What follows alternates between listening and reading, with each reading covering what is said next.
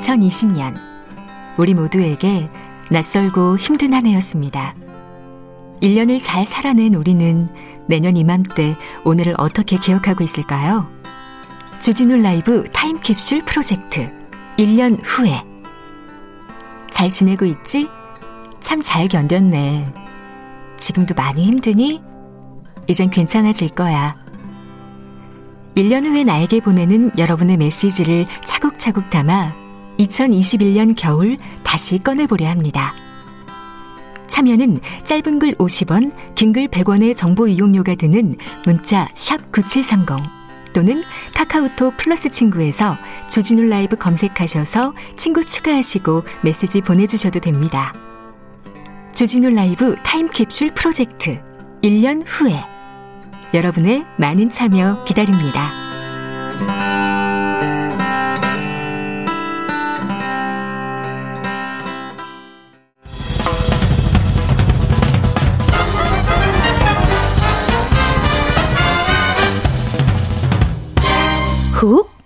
인터뷰 모두를 위한 모두를 향한 모두의 궁금증 흑 인터뷰 2020년 크리스마스 코로나 크리스마스 훗날 우리는 오늘을 어떻게 기억하고 있을까요? 우리는 지금 그 어느 때보다도 낯설고 힘든 시기를 보내고 있습니다.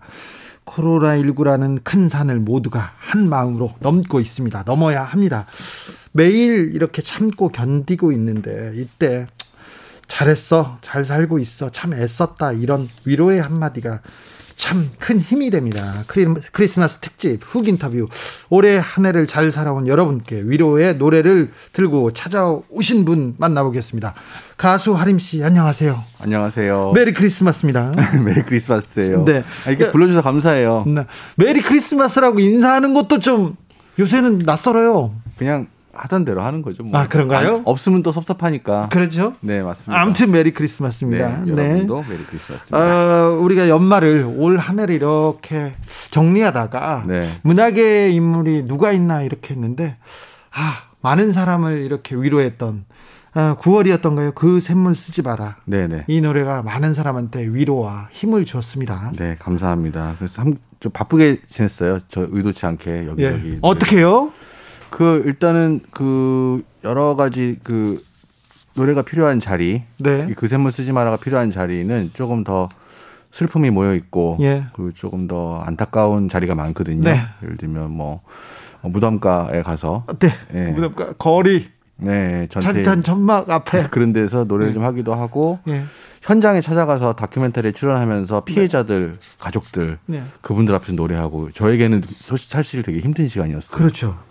그 샘물 쓰지 마라 이 노래의 반향 힘 엄청났어요. 그 이후에 프로그램도 많이 제작되고 영화도 나오고 그랬습니다. 네, 다큐멘터리 그 동명 타이틀의 다큐멘터리가 네. 그 포항에 있는 그, 그 환경오염 문제, 예. 예, 그것에 대해서 실체를 파헤친 다큐멘터리에 또 출연하면서 네. 뭐 네티즌들이 저한테 몰, 몰려와서 네. 뭐 뭐라고 하는 분도 계셨고, 아이고 저런. 예, 뭐뭐 얼마나 가슴에 상처가 됐을까요? 아니에요, 저는 괜찮아요. 어차피 그런 의견도 있고 네. 이런 의견도 있다고 저는 생각합니다. 아 그런가? 예, 그래서 아. 그런 의견이 있으면 좀 네. 상처받게 악플을 달거나 그런 의견은 이렇게 머리로 반사해 버리는군요. 아 그냥 그게 그냥 아 이렇게 생각할 수도 있죠, 맞아 이렇게 생각하고 넘어 넘겨요. 아 그게 잘 안 되는 사람들이 있어요. 어, 안 됩니다 잘. 저 사람. 힘들었던 시절에 예. 어 터득한 방법 방법인 것 같고 아, 그래요? 예, 지금 생각했을 때도 그게 맞다고 봅니다. 저는 예. 예, 이 다른 사람도 있고 그래서 하여튼 그렇게 저한테 그, 런 메시지들 일단은 그런 메시지들이 예. 불편하게 닿는 거잖아요. 예. 저는 그게 고문적인 거라고 생각해요. 그래요? 예, 일단 그런 어 그샘물 쓰지 마라 노래를 들으면 막 아 가슴 아프다 하시는 분도 있고 네. 뭔가 찔려서 불편하신 분들 있잖아요. 그렇죠. 그 찔림 자체가 저는 되게 좋은 일이라고 생각합니다. 아 그래요. 찔려서 찔려서 그 악플을 다른데 그럼 네. 머리로 반사 이렇게 하신군요. 네, 저는 머리를 반사하는데 아무튼 그 찔린다는 자체가 저는 그 세상을 바꾸는 그렇죠. 네. 동력이 된다. 네, 맞습니다. 네. 아, 이해 이해가 되는군요. 그러면 그런 그런 얘기입니다. 지금 그래서 그 샘물 쓰지 마라의 네. 그 힘이 조금 이 사회를 조금씩 변화하고 있다는 걸 느끼십니까? 아니면 여전히 변화하지 않는다 이렇게 생각하십니까? 어, 사회를 바꾸는 건 잘 모르겠고요. 네. 제 주변 친구들이나 네. 저한테 그거에 대해서 말하는 사람들은 바꾸고 있다고 생각합니다. 아 그래요? 주변 친구들 반응 좀 약간 회의적인 반응도 있었을 텐데. 아니 친구들은 그런 말 못하죠. 아 그래요? 네, 친구 제 주변 그럼 친구 아니지. 아니 치- 친구일 수 있는데 네. 굳이 저한테 그런 말을 전한 친구들은 없고 네. 친구들은 이제 일단 제가 많이 바뀌었어요. 아 그래요? 예, 뭘 봐도 안전에 대해 생각합니다. 아 예. 공연을 다닐 때도 아 예. 예 그리고 뭐 이 스튜디오 안에도 예. 지금 뭔가 안전하지 않은 게 뭐가 있나 보고 있어요. 아 지금. 네. 이 케이블들 이걸 굉장히 이거 산업재해 아 이거, 취약한 이거, 이거 지금 지나치게 지나치게 예, 자. 좀 심한가요? 네, 중대재해기업 처벌법이 지금 막바지에 와 있습니다. 그 산고의 진통을 겪고 있어요. 곧 통과할 것도 같고 아닐 아. 것도 같아요. 그렇구나. 여기까지도 지금 주목하고 계십니까? 저는 어, 이쪽은 사실 많은 분들이 저한테 여쭤보시는데 네. 정확히 얘기하면 제 영역은 확실히 아니라고 보고 아 예. 또 예술가가 또 네. 여기에서 저는 이제 다른 여러 가지 생각들을 조금 어 좀 부드럽게 예. 조약돌 같이 다듬는 예. 파도의 역할 예. 아마 힘드신 분들은 현장에 있을 거라고 생각합니다. 네. 그리고 저는 사실 그분들 어 그분들을 응원을 하지만 네.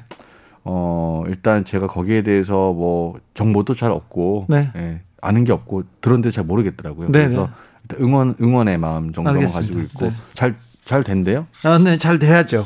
잘, 저희? 그거는 뭐, 지금, 지금 정치와 언론의 아, 목이니까. 이게 네. 또다 떠나서 그냥 그냥 시민으로 네. 국민으로 봤을 때 이런 일들이 잘 된다는 믿음이 늘상 이렇게 약해져요. 아, 성격. 제 성격이 그런가? 아, 아니, 아니요. 그래요. 기운이 쭉 빠지고 네.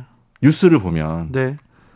그냥 제가 보기에는 아 이걸 왜 각자 입장들이 막 있잖아요. 네. 막 그런 정치 하시는 그런 분들의 그 말 속에 복잡한 예. 입장에 그런 막 그런 것들을 아우 저렇게까지 생각해야 되나 이런 생각이 들면서 예. 이 중대재해기업 처벌법 네. 아유 쉽지 않겠구나. 네. 그래도 잘 될 거예요. 여기저기에서 노래를 부르고 있습니다. 그 마음이 모아져서 네. 자 국회를 움직일 겁니다. 그래서 나라를 앞으로 밀어 올릴 거라고 저는 의심하지 않습니다. 자, 음, 예술 쪽에 있는 분위기인데 네 올해 코로나 때문에 공연계 매우 힘들었어요. 힘들었죠. 일단은 제일 힘든 건 물론 모든 분들이 다 경제적인 피해를 입고 있고 네. 외롭고 쓸쓸하고 어 그 가운데서 또 힘이 있는 예술가들은 서로를 또 이어주기 위한 예술의 역할이 사람들에게 아름다움을 다시 떠올리게 하는 거잖아요. 네, 그런 역할을 하고 있는 와중에 또 같은 예술계 쪽에서 또 외로워하는 사람들이 너무 많았어요. 예, 일단 자존감이 다들 사라지죠. 네, 어차피 우리는 실체도 없는 것들을 노래하고 있는데 그것들을 함께 대화하고 있을 수 있는 사람들이 없어지고 그리고 실체가 없으니까 도대체 나는 뭐 하는 사람이지? 라는 생각을 더 하는 것 같더라고요. 네, 특히 무대 예술인들이. 그렇죠. 무대 못 서니까 예. 반응하지 못하니까 반응을 보지 못하니까. 예. 그래서 그 자존감이 사라지는 것에 대해서 굉장히 걱정을 하고 있고 뭐 어떻게 해야 될지는 아직 잘은 모르겠지만 그, 그런데 예. 코로나 시대에 어렵고 힘들 때 네. 가끔 노래를 듣지 않습니까? 노래 들으면 눈물 나죠. 그렇죠. 네. 노래가 주는 감동, 힘. 아, 그래서 예술가는 음악가는 위대하다 이렇게 생각합니다. 음악이 주는 아유. 위로에 대해서 더 생각합니다. 음악가가 위대하다고 저는 생각하지 않습니다. 그래요? 음악이 위대하고 네. 음악가가 만들었잖아요. 아니 아니요. 음악 음악가가 만든 게 아니라 네. 음악이 음악가를 찾아왔다고 생각합니다. 음, 음악가도 네. 그 음악으로 위로를 받은 거예요. 아, 이건 뭐, 이건 죄송한데 이건 너무 잘난 체 아닙니까? 이거? 아니, 아니, 아니. 아 이건 신이시여 과연 제가 만들었습니까? 이거 아니 아닙니까? 아니 제가 이것 이- 이런 음악적인 가치관 때문에 네. 뭐 우리도 이제 음악 공부를 하거든요. 네. 철학이나 사상 공부했을 때 제가 딱 깨달은 게 있어요. 특히나 요즘 시대에 네. 더 음악은 정말 오래되었고 이렇게 네. 위대한 일을 사람이 할 수는 없다. 옛날부터 이렇게 살아왔었어요 인간은. 네. 그래서 이걸 음악가가 그 셈을 쓰지 말아를 제가 만들었다고 하지만 그거를 그, 그, 그 모든 책임을 음악가가 질 수도 없고 가지고 간다는 것 자체가 일단은 좀 모르겠어요. 성직자가 신이 아니잖아요. 예. 그죠? 예. 음악가도 역시나 음악 예술가도 네. 예술이라는 사람들의 어떤 존재, 특히나 요즘 시대에는 사람들은 정말 필요한 네. 실체는 없지만 필요한 무언가 네. 그걸 대변하는 사람들이지 않을까. 아하. 진짜 말이 어렵나요? 아니 아니요. 음악과 예술이 음악가와 예술가한테서 태어난 게 아니라 사람들로부터 태어난 거죠. 사람들로부터 태어났고 네. 음악과 예술이 되었고 그걸 그거를 좀 모아서 네. 좀 정리를 해서 이제 들려드리는 이야기꾼 같은 건데 네. 사실 사람들의 치유 받 치유가 필요한 마음, 아름다움을 쫓아가는 마음, 예. 아, 악과 반대에 맞서기 위한 그런 용기 같은 것들이 네. 예술을 만든 거라고 생각합니다. 네. 아, 네. 하림 씨에게 2020년은 어떤 해였습니까? 특별히 기억에 남는 일이 또 있습니까? 어, 일단은 아까 말씀드렸던 그 샘물 쓰지 마라 기억이 예. 많이 남고요. 예. 어, 그냥 어, 제 많은 예술가들이 아마 그럴 그렇게 생각할 거예요. 예. 나는 이 세상에서 무엇을 하는 사람일까라는 것이 훨씬 더 어, 생각할 거리가 많이 이, 그 네. 주어졌을 거예요. 왜냐하면 네. 사실 우리가 하는 예술가들 어떤 사람은 예술 필요 없다고 하거든요. 예. 예. 예술가들도 그 딜레마가 있어요. 내가 하는 일이 정말 세상에 어떤 의미일까? 네. 근데 그것에 대해서 이, 이게 갑자기 싹 사라지는 거잖아요. 지금 사람들 사이에서. 네. 예. 그렇기 때문에 더 생각을 굳게 해야죠. 예. 해서 이게 왜 필요한지를 예술가는 신념을 지켜내야지 되는데 after 코로나를 위해서. 네. 그런 것을 준비하고 생각하는 시기였다고 저는 생각합니다. 네. 네. 자, 코로나로 인해서 삶이 뒤바뀐 분들을 위해서 네. 특별한 버스킹 특별한 뮤직 다큐를 준비하셨다는데 아, 이건 어떤 내용이죠? 이거는 이제 그래서 요즘에 보통 모든 음악 프로그램이나 그런 것들이 코로나의 피해자분들을 위로하는 내용으로 많이 채워지거든요. 네. 춘천 KBS에서 예.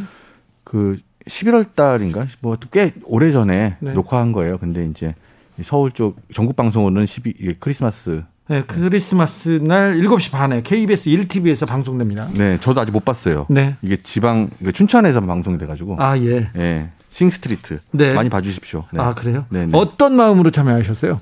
아, 이, 이 일을 일을 위로. 열심히 일을 열심히 하자. 일을 열심히 하자. 네. 일을 못 하고 있는데. 아니 아니 그러니까 이제 그런데 찾아가서 예. 노래를 하는 게 좀 저는 좀 다른 친구들보다 예.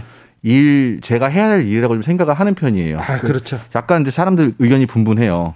그거를 왜 우리가 해야 돼라는 아, 의견도 전, 있고. 전 적극 공감하고 동의합니다. 저도 그게 이제 근데 전 성향이라고 생각해요. 네. 그리고 저는 이제 그 친구들 지금 뭐 방송이 나가고 있겠지만 친구들한테 할 수 있는 할 수 있는 말은 굳이 우리가 세상을 위해서 예술 활동을 하지 않아도 결국 결국에는 예술은 사람들의 마음을 건드려서 위로를 줄 것이다. 예. 그게 예술이 가진 선 의지가 아닐까라는 네. 그런 말을 친구들한테 전합니다. 네. 친구들 힘들어서 다들 왜 우리 굳이가 우리가 굳이 해야 돼 이런 말도 제가 아까 듣고 와가지고. 아, 그럼요. 아, 이런 시대에 네. 더 네, 네. 많이 생각하게 합니다. 철학을 음악을 맞아요, 맞아요. 예술을 더 네. 고민하게 합니다. 자, 음악으로 많은 분들에게 위로를 주셨어요. 하림 씨는요. 네 네. 근데 하림 씨는 어떨 때, 뭐 할 때, 어디서 위로를 받습니까? 아, 저요. 음. 저 일단 결혼했으니까 우리 아내와 네. 밥 먹을 때.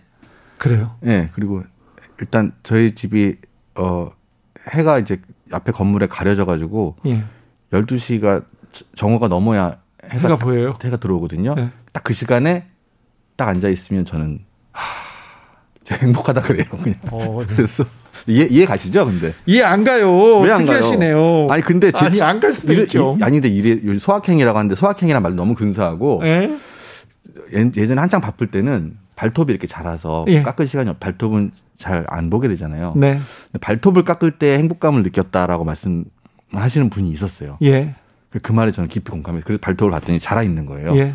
깎아봤어요. 예. 개운하고 너무 좋은 거죠. 그래요? 이해 안 돼요.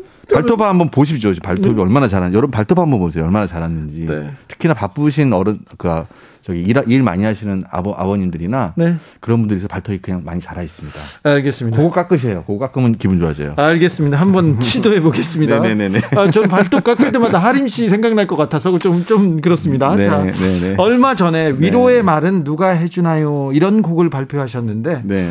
아, 어떤 메시지를 전하고 싶으셨나요? 어, 사실 그 가사, 쉬운 가사예요. 그냥 네. 조, 힘든 세상 좋은 사람들 믿고 따라가면 좋을 거야 라는 얘기인데, 네.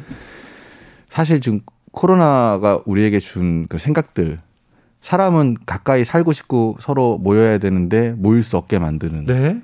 외롭잖아요. 네. 그그 외로움을 사실 이겨내는 이겨낼 수 있는 가장 큰 존재야말로 또 사람이거든요. 네. 어, 같이 있다는 믿음 같은 거.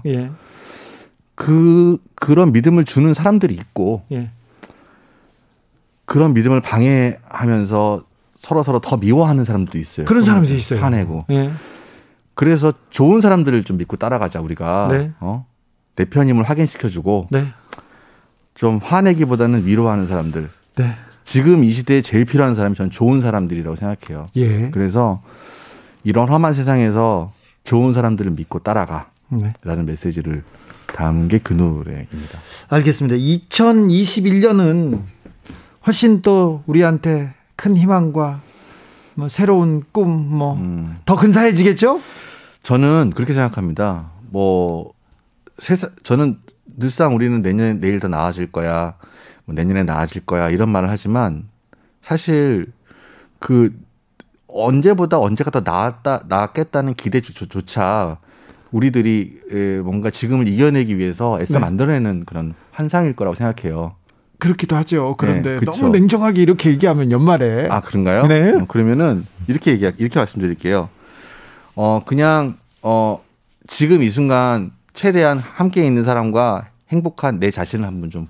좀 돌아보시라고 네, 연말에. 네, 네. 그게 더 중요한 것 같아요. 네, 맞아요. 네. 네. 이런 시기에 진짜 사람이 필요한 시기에 음, 음. 아 이게 진짜 좋은 사람, 진짜 내 사람, 맞습니다. 정말 내 편. 네.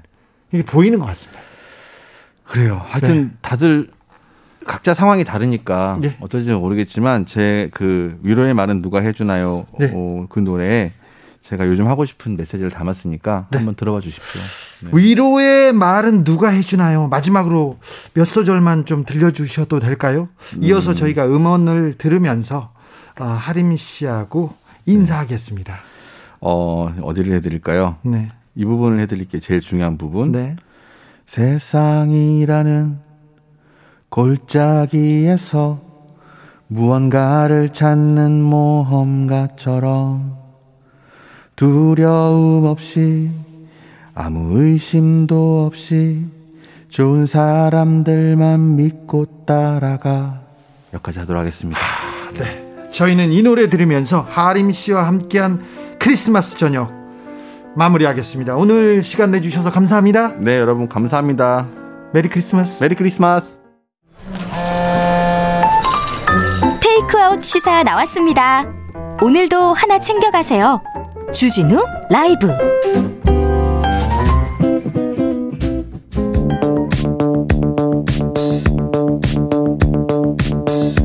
대한민국 정치의 새로운 100년을 준비한다. 21세기형 국회 싱크탱크 정치연구소 영앤영.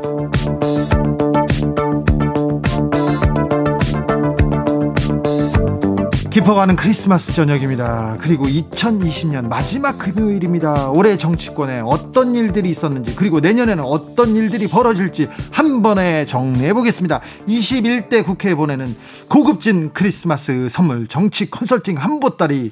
자, 두 산타 입장하고 있습니다. 먼저 데이터 산타 왔습니까? 정치는 데이터다. 정치는 과학이다.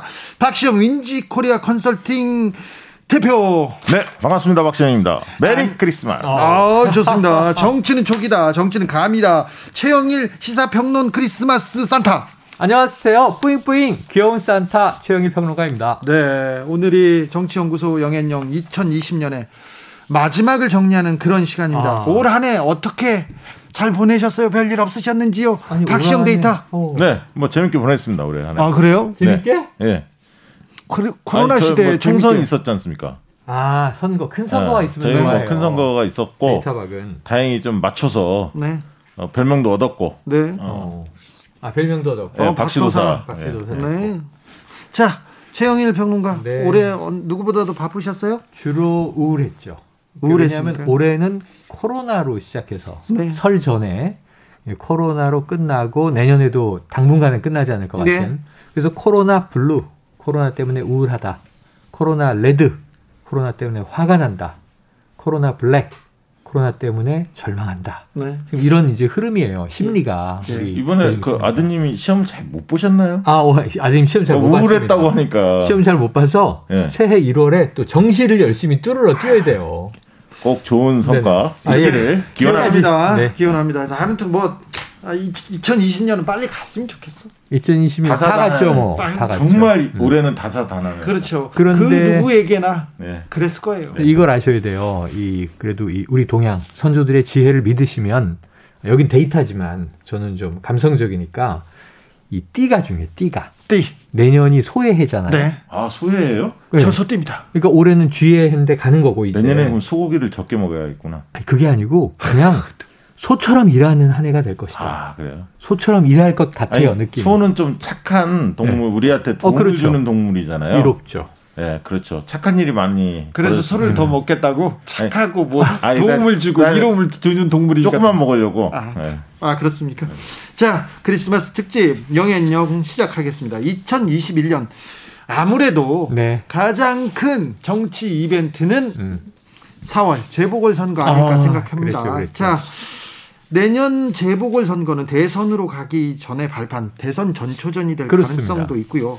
내년 재보궐 선거에서 기선을 제압하면 아무래도 아무래도 어, 그 다음 대선까지 좀 쉽게 가리라고 봅니다. 앞서간 음. 팀에서 그런데 네. 어, 안철수 국민의당 대표가 참전했습니다. 나안 나가, 안 나가, 안 나가, 안 나가, 나갔습니다. 네. 그러면서 갑자기, 어, 대결 구도가 막 판이 요동치더니 안철수 대표가 막 쑥 올라갔어요.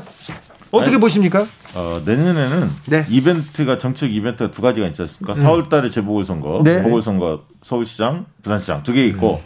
어, 늦가을에 한 11월 10월 경에는 양 대선 경선 후보 각 당의 네. 후보진이 확정이 됩니다. 내년에 그러면 각 당의 대선 후보가 꾸려집니까? 그렇습니다. 정해집니까? 네, 그렇습니다. 오, 이거 엄청나네. 11월 정도는 확정이 될 겁니다. 네.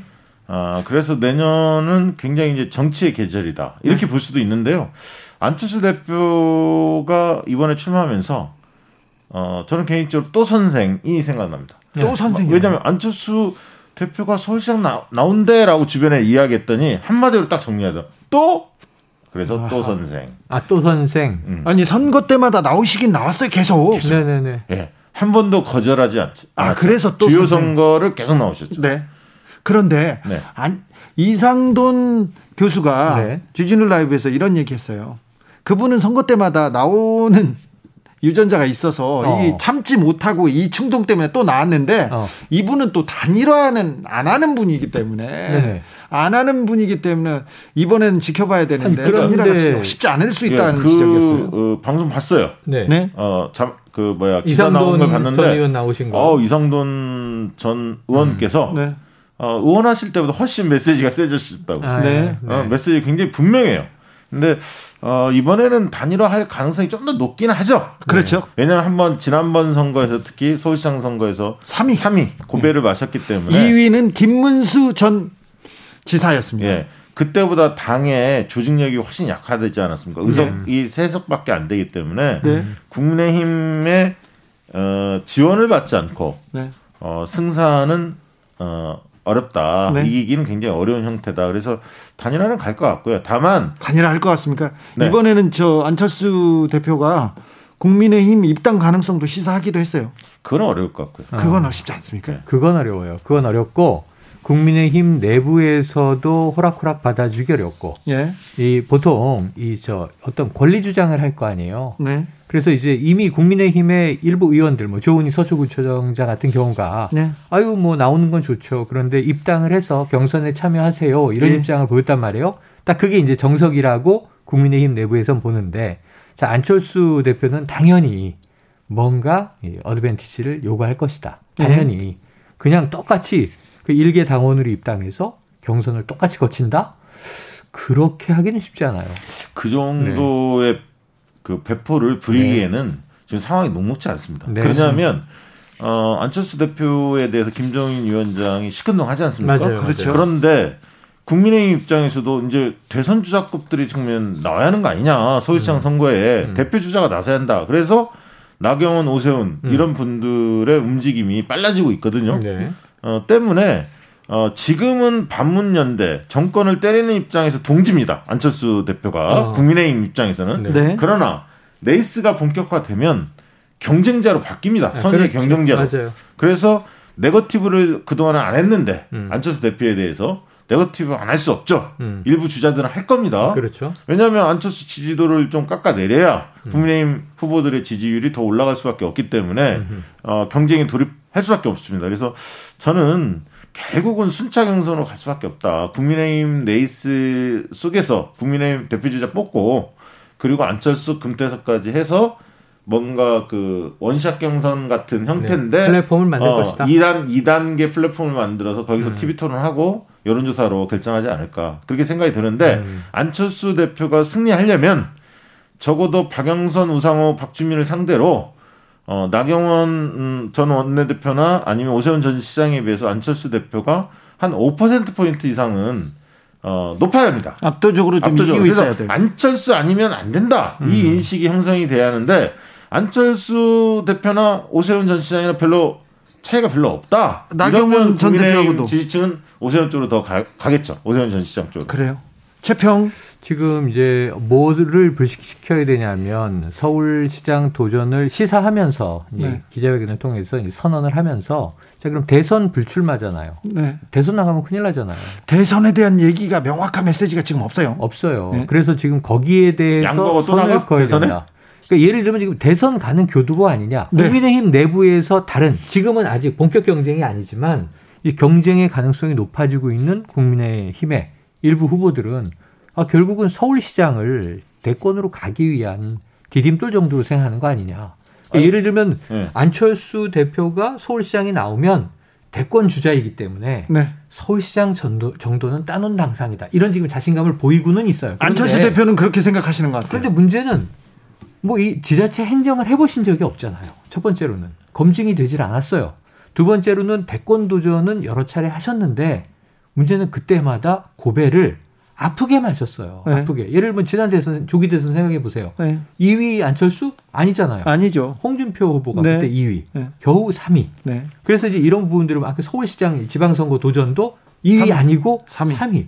그러니까 이런 문제들을 어떻게 이제 극복할 거냐. 그리고 선언은 좋은데 그러니까 안철수 대표는 음. 어, 그 지지층 중에는 안철수 대표를 좋아하는 지지층 중에는 음. 실제 투표장에 안 가는 층이 꽤 많아요. 음. 이걸 잘 아셔야 돼요. 그러니까 중도 성향인데 정치의 무관심층 중에서 양당을 다 싫어하는 음. 이런 네. 분들이 안철수 대표를 좋아하거든요. 음. 음. 근데 사실은 항상 그랬지만 지지율에 비해서 여론조사 지지율에 비해서 실제 투표 결과가 낮게 나와. 나오는 경우가 음. 안철수 대표였어요. 네, 네. 이제 그거를 아마 국민의힘도 고민할 것 같고, 음. 그 다음에 무엇보다 이번 선거는 비대면 국면에서 치러지는 선거이기 때문에 TV 토론 능력이 굉장히 중요합니다. 음. 본선에서도. 음. 네. 근데 그 부분에 대해서 과연 어, 지난번 대선 때 아픔을 겪었기 때문에 안철수 네. 대표 입장에서는 얼마나 음. 개선이 됐느냐 이것도 이제 어, 중요한 관전 포인트가 될 수 있다. 그런데 그리고 하나만 더 음. 지금 이 국면에서 웃고 있는 사람들이 몇 명 있습니다. 음. 네. 대표적으로 홍주표, 어.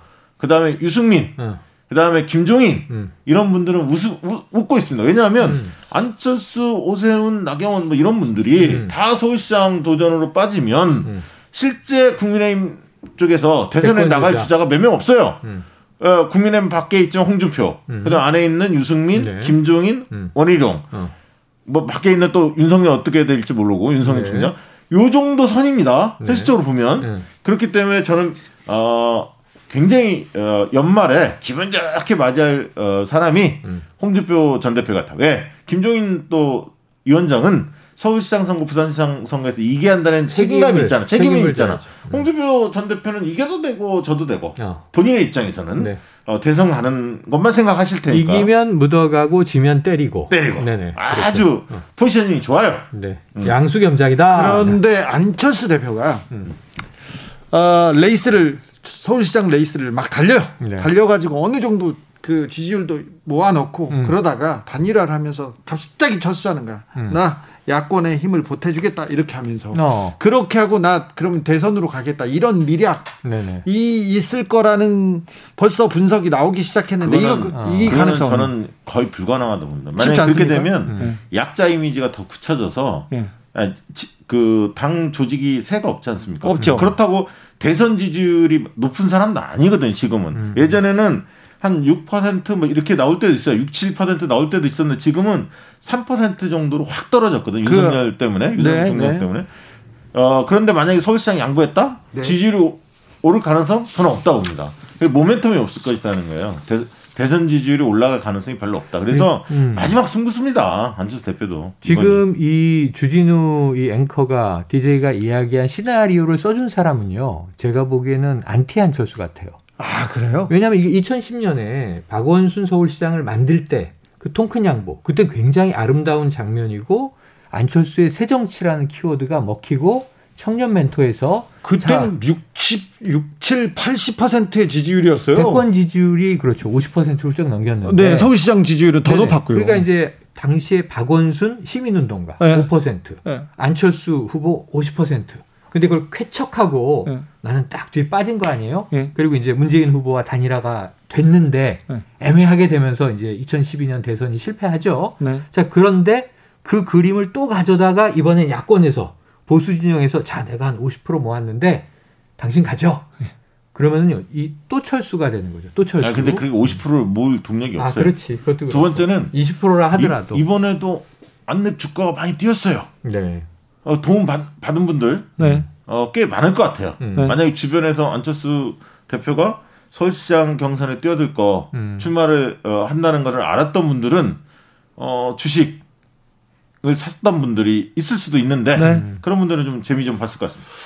야권 후보들은 지금 안철수 국민의당 대표가 뛰어들면서 지금 음. 후끈 달아오르고 있습니다. 나경원, 오세훈 마구 달리기 시작했고요. 보폭도 빨라지기 시작했습니다. 아니 이, 근데 왜 다 언급해줘야 돼요? 이해훈, 이해훈 전 의원, 김선동 전 김선동 의원, 김선동 전 사무총장, 조은희, 조은희 서초구청장 그리고 또 많이 있습니다. 그런데 네. 어, 경쟁도 달아오릅니다. 근데 반면에 아. 여권 후보들의 움직임은 그렇게 뭐 어. 움직임은 크게. 보이지 않습니다. 물론 우상호 의원께서 선언했고 선언 출마를 선언했고 네. 아직 박영선 장관은 저는 아직 아닙니다. 아, 박영선 장관이 어, 제가 듣는 정보로는 네. 출마를 붙였다. 아, 출마하겠죠. 아, 라고 저는 들었고 하겠죠 하는 어, 사람들이 많습니다. 그렇게 네. 잡혔고 아마 1월 달에 네. 어, 지금 장관이시니까 개각하면서 연두 뭐 뭐랄까 이렇게 기자회견이나 아니면 뭐 음. 인사 문제도 있고 새 어떤 계획들 있지 않습니까? 음. 한해 계획 이런 부분들을 좀 마무리하고 음. 아마 1월 중순 정도 전에 네. 초순이나 중순 사이에 나오지 않을까. 왜냐하면 당에서 또 강력하게 그렇죠. 요청이 있습니다. 맞아요. 지금 박영선 장관이 여권 쪽에서는 제일 지금, 지금 시점에서는 음. 지지율이 제일 높기 때문에. 박주민 의원은 어떻습니까? 실제로 아. 이제 박주민 의원의 주변에서는 사실 오랫동안 서울시장에 대한 어, 준비를 해왔던 분들이 있어요. 아 있어요? 예, 그렇습니다. 왜냐하면 박, 음. 그 박원순 다음에 박주민 어, 이미지도 비슷했고 네. 그 시민사회에서 어떻든 오랫동안 활동하시면서 그런 이미지가 있어서 음. 박 시장의 정책 기조를 개선하고 발전시키는데 박주민 의원이 적합하다. 이렇게 본 부분들이 꽤 있었습니다. 네. 그런데 이제 당 대표 선거에 도전을 하시면서 네. 이또 나올 수 있느냐 이제 이 부분이 이제 고민거리인데 네. 선거 치른 지가 얼마 안 됐기 때문에 네. 그럼에도 불구하고 아마 당내에서도 출마를 좀 권유하는 쪽으로 있을 거예요. 왜냐하면 저희는 오세훈, 나경원 뭔가 북적북적 하는데 그렇죠. 그렇죠. 이쪽 사람이 없으면 안 되지 않습니까? 네. 그래서 결국 나오지 않을까. 저는 뭐 그렇게 예상하는데 아직 정확히는 모르겠습니다. 나올 가능성이 높다고 보이고요. 또 다른 다크호스가 있습니까? 다크호스가 있죠. 지금 이제 사실은 가능성이 낮다고 봤지만 이 윤석열 검찰총장에 대해서 이 징계위원회 결정 정직 2개월을 대통령과 직접 면담을 하면서 제청을 해서 예. 재가를 받고 네. 그다음에 저는 그날 밤 7시 반에 청와대 브리핑을 방송으로 보면서 깜짝 놀란 게 사의 사의를 표명했고 네. 그 사의를 청와대는 높이 평가했고 네. 당에서도 예 이게 반려냐 뭐 혹은 저이 술이냐를 결정하지 않고 숙고에서 결정하겠다라고 여지를 두었고 이런 모든 게 추 장관은 일단은 이게 윤 총장에 대한 징계가 어떻게 되든 간에 이 사의는 집행될 것 같아요. 진행이 될 것 같아요. 내려올 것 같아요. 다만 시점이 문제예요. 내년 1월 검찰에 이 검사장급 고위급 인사를 하고 네. 마치고 이제 후임자를 물색해서 1, 2월에 교체된다면 어쩌면 뒤늦게 정치인 추미애로 돌아와서 네. 검찰 개혁을 어느 정도 성과를 내고 이제는 다시 본연의 선거에 출마하겠다. 박시영 대표 이게 음. 예를 들면 추 장관이 서울시장에 만약에 뛰어들려면 저는 대선에 직행할 거라고 예상은 하는데 네, 네. 어, 만약에 그렇다면 시점상 보면 음. 늦어도 1월 20일 전에는 사태가 네, 네, 수리가 네. 돼서 나가야 돼요. 음. 아니면 보통 이제 1월 말 2월 초에 어, 그 검사들의 인사가 있거든요. 그렇죠. 그것까지 하고 나온다면 좀 늦어요. 음. 솔직히 얘기해서 당내 음. 경선 스케줄상 3월 초순 정도에는 후보를 결정을 해야 합니다. 음. 당내에서. 음. 그러면 거의 한 달 정도 잡거든요. 음. 그리고 또 설이 끼어 있습니다. 중간에. 네, 맞아요. 때문에 굉장히 좀 촉박해요. 캠페인을 전개하기가. 그래서 어, 만약에 만약에 추 장관이 저는 뛰어들 가능성은 높지 않다고 보는데 서울시장 선거 왜냐하면 부담이 조금 있는 게 있어요. 뭐냐면 어 그러면 본인의 정치적 어떤 그 포석 때문에 윤석열 총장은 저렇게 한 거냐 강하게 음. 밀어붙인 거냐라고 또 일부 언론들이 계속 그 얘기를 할 겁니다. 음. 추 장관에. 음. 근데 추 장관은 실제로 그런 어, 거를 고려치 않고 했다는 느낌이 들거든요. 왜냐하면 네, 고려했다면 네. 훨씬 더 좀 약간 부드러운 느낌도 보여주면서 이렇게 어, 가지 않고 제스처를 몇 번 보였겠죠. 가기 쉽지 네. 않았, 않았거든요. 네. 그런 측면에서 본다면 어, 추장관이 나왔을 때 당내에서는 굉장히 지지세가 높겠지만 음. 어, 이른바 중도층 본선에서 그걸 확보하기에는 조금 시간이 걸리거든요. 이 음. 예를 들면 비호감도가 좀 높아졌어요. 상처를 많이 받았거든요. 음. 그래서 저는 오히려 무리하기보다는 충분하게 충전하시고 그다음에 대선에 뛰어드는 왜냐하면 어, 민주당으로서는 제 3 후보에 대한 관심이 컸는데 음. 어, 일각에서는 정세균 총리를 주목하는 경우도 있었어요. 네, 그런데 최근에 의대생 그 구제. 국가고시 구제 음. 그 다음에 어떤 백신 실패 프레임 어 그것을 어 보수 언론과 야당이 실패 프레임, 을 굉장히 걸었는데 음. 이 부분에 대해서 약간 자인하는 느낌의 발언들을 하면서 음. 여권 지지층한테 굉장히 문매를 맞았습니다, 사실. 아니 그런데 이 그 지금 갑자기 K 방역의 모범국에서 네. 지금 방역 실패 그리고 백신 전쟁에서 패했다 이렇게 어. 갑자기 지금 여론이 돌아가는 걸 보면 네네네. 이 부분 관련해서 제가 볼 때는 어쨌든 정 총리가 좀 실수를 했다. 그래서 저는 어 민주당의 3 후보가 정세균 총리 쪽보다는 추미애 장관이 훨씬 더 어, 지지율이 높아지고 사무부로 부상할 가능성이 크다. 대선에서. 음. 그렇게 내다보고 있습니다. 최평. 저는 조금 달라요. 음. 저는 달라요. 지금 이제 이 박 대표님이 지금 일단 여권 지지층을 중심으로 분석했다고 하면 저는 지금 박 대표님이 이야기한 그 중도 스윙보터들의 네. 민심은 지금 오락가락 하는데 예를 들면 네. 정세균 저는 총리가 그렇게 밀렸다고 생각 안 해요. 시간이 흐르면 아까 추미애 장관한테 요구한 게 완급 조절했을 것이다. 정치는 완급 조절인데 어떻게 대쪽처럼 밀고만 갑니까? 저쪽 이야기를 들어주는 신용도 해야 되고. 아 근데 이번에 타이밍이 너무 안 좋았어. 의대생 아, 그거는 어. 그러니까 선제 뭐랄까 전제가 있어야 하잖아요. 전제가. 음. 그러니까 의정 협의체도 꾸리고 네. 그 다음에 그 대학생들 스스로가 사과도 하고 음. 또 봉사활동도 하고 네. 이러면서 우리 또 의료 현장에 대한 음. 어려움도 이야기하면서 음. 그런 카드를 검토 자, 청년들이나 국민들이 지금 근데 의대생들 선별진료소에서 지금 봉사하고 있어요. 그러니까 그러니까 지금 대선의 관점에서 정세균 총리를 보면 그렇지만 자 이제 중대본의 본부장이잖아요. 네. 방역의 총괄 책임자잖아요. 그 다음에 무슨 일이 벌어졌냐면 권덕철 보건복지부 장관 후보자 청문회에서 백신 문제 잘 준비하고 있다. 이건 대통령과 같은 목소리를 냈고요. 의대생 구제 필요하다. 왜냐하면 의료 인력 공백이 생겼기 때문에 굳이 해줘야 한다라고 복지부 장관 실무 부처장이 이야기를 한 거예요. 후보자 입장이긴 하지만 그 분위기가 나쁘지 않았어요. 그러면서는 왜 총리는 때리고 장관의 발언은 인정합니까? 아, 지금 하나의 흐름으로 가는 거지. 그러니까 그것 또한 저는 좀 섣부르다 봐요. 음. 그러니까 선후차가 있는데 음. 이게 정치라는 것이 엄연 그, 화, 그 언론 환경이라는 게 엄연하게 존재해요. 음. 지금 정부의 입장이 반하는 언론들이 대다수잖아요, 사실은. 그렇죠. 정부를 어, 비판하거나 비토하거나 이런 정서가 많지 않습니까? 지금 확연하게 드러난다. 아, 포털 사이트 그리고 언론 확실히 그렇기 때문에 헤드라인만 네, 보면 알 수 있는 헤드라인만 보면 다 알 수 있죠. 음. 그렇기 때문에 굉장히 치밀해야 돼. 발언 음. 하나하나에 음. 빌미를 덜 주고 음. 그런 부분은 좀 안타깝다는 얘기죠. 근데 저는 양보하는 모습도 나쁘진 않다. 정부도 양보할 때도 있다. 근데 예를 들면 아까 이야기한 대로 명분을 만드는 것이 세련된 정치 과정이다. 그래서 예를 들면 의대생 구제가 필요하다. 의대생 구제의 방법이 있다. 가능성이 열려 있다. 그럼 아까 말씀하신 대로 전제가 무엇이냐?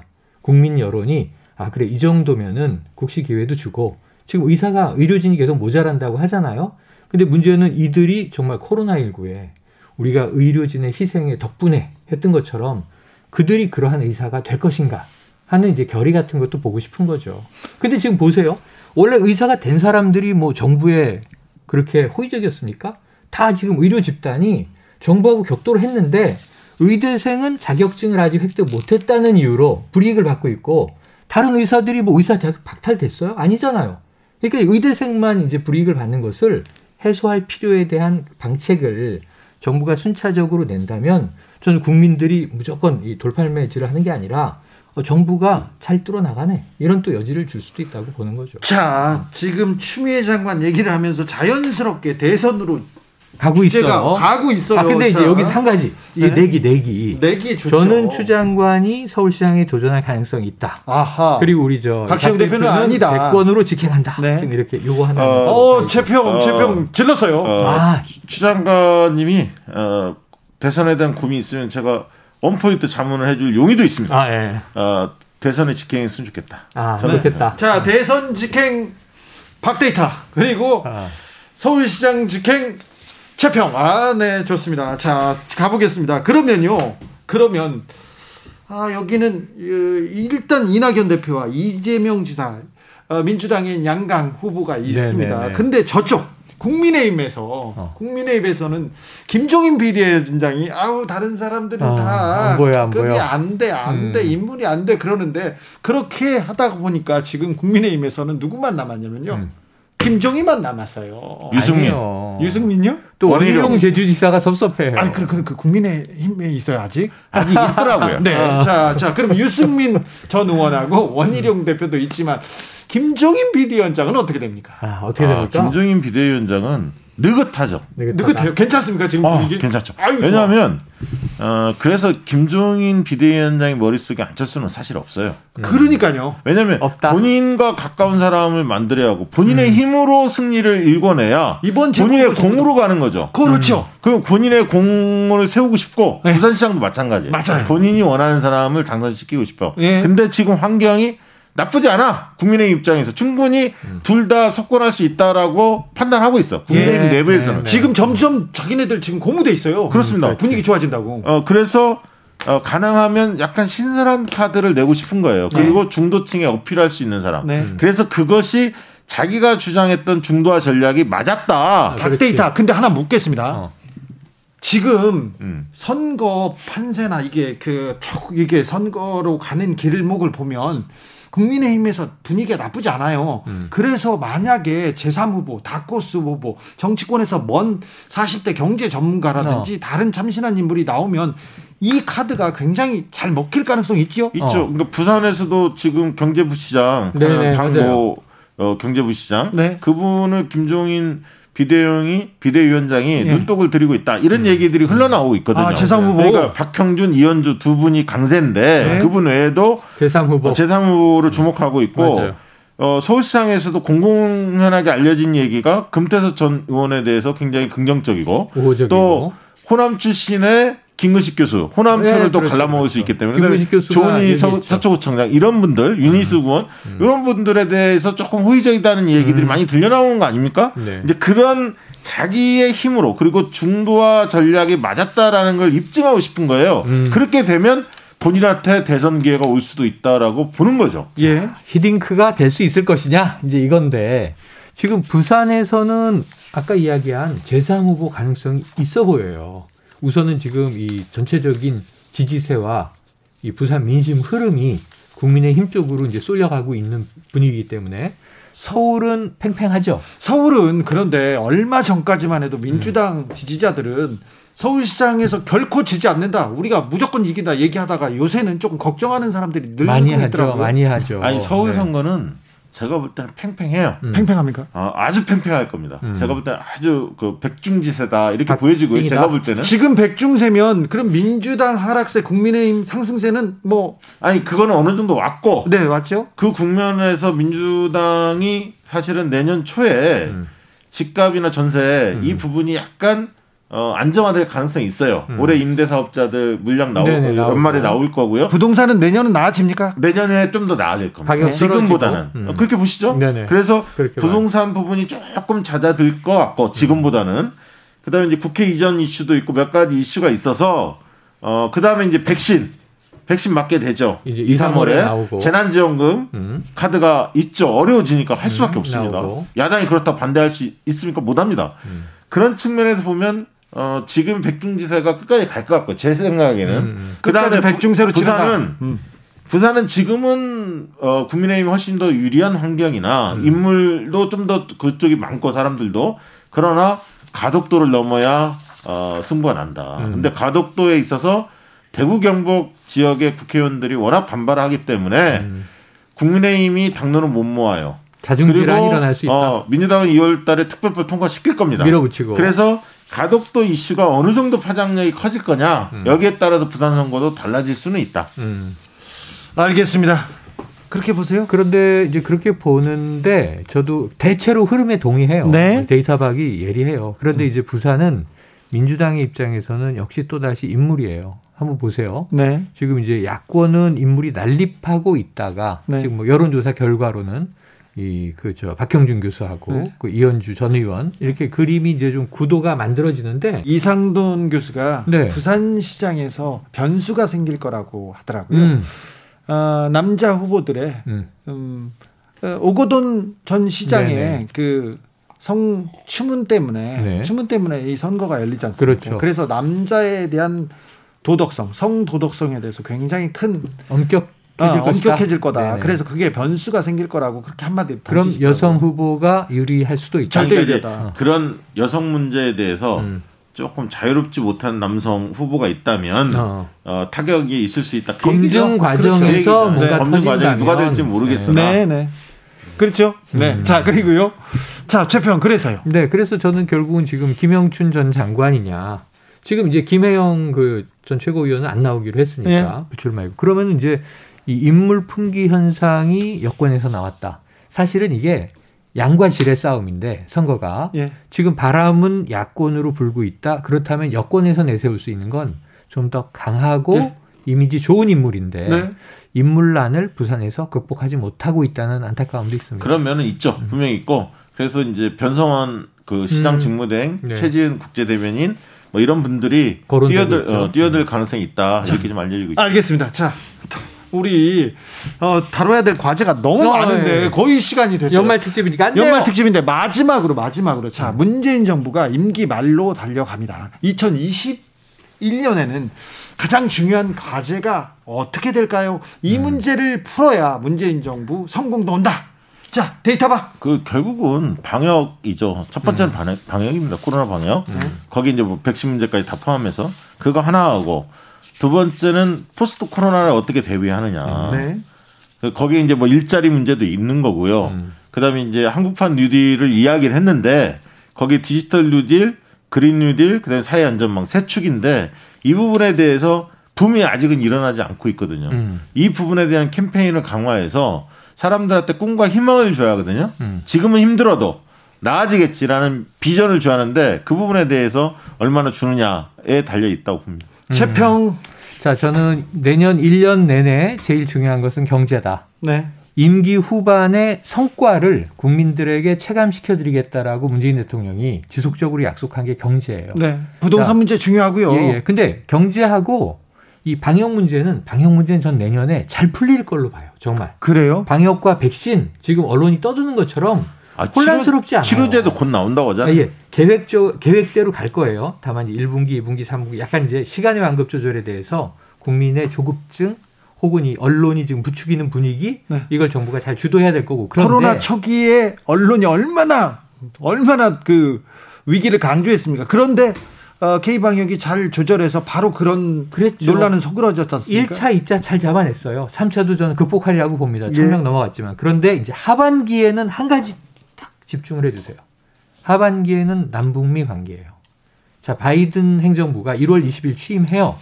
그리고 이제 이 아태 담당 이 관료들이 다 세팅되는 게 중반 정도 정세현 전 통일부 장관의 이제 이야기에 의한 프로세스가 미국은 시스템으로 돼 있으니까 내년 한 6월에서 8월 사이 여름은 돼야 음. 담당자가 정해진다. 지금 비건은 떠났지 않습니까? 네. 그러면 이제 내년 가을과 겨울 사이에 우리 정부가 네. 남북미 관계에 집중하게 될 것 같습니다. 내년에는 잘 되겠죠? 네. 잘 될 겁니다. 네. 크리스마스 특집 정치연구소 영앤영 최영일 평론가 그리고 박시영 대표님 함께 했습니다. 올해도 감사했고요. 새해 뵙겠습니다. 감사합니다. 고맙습니다. 감사합니다. 빌 라이의 크리스마스 is all around 들으면서 주진우 라이브 마무리하겠습니다. 저는 내일 오후 5시 5분에 주진우 라이브 스페셜로 돌아오겠습니다. 지금까지 주진우였습니다.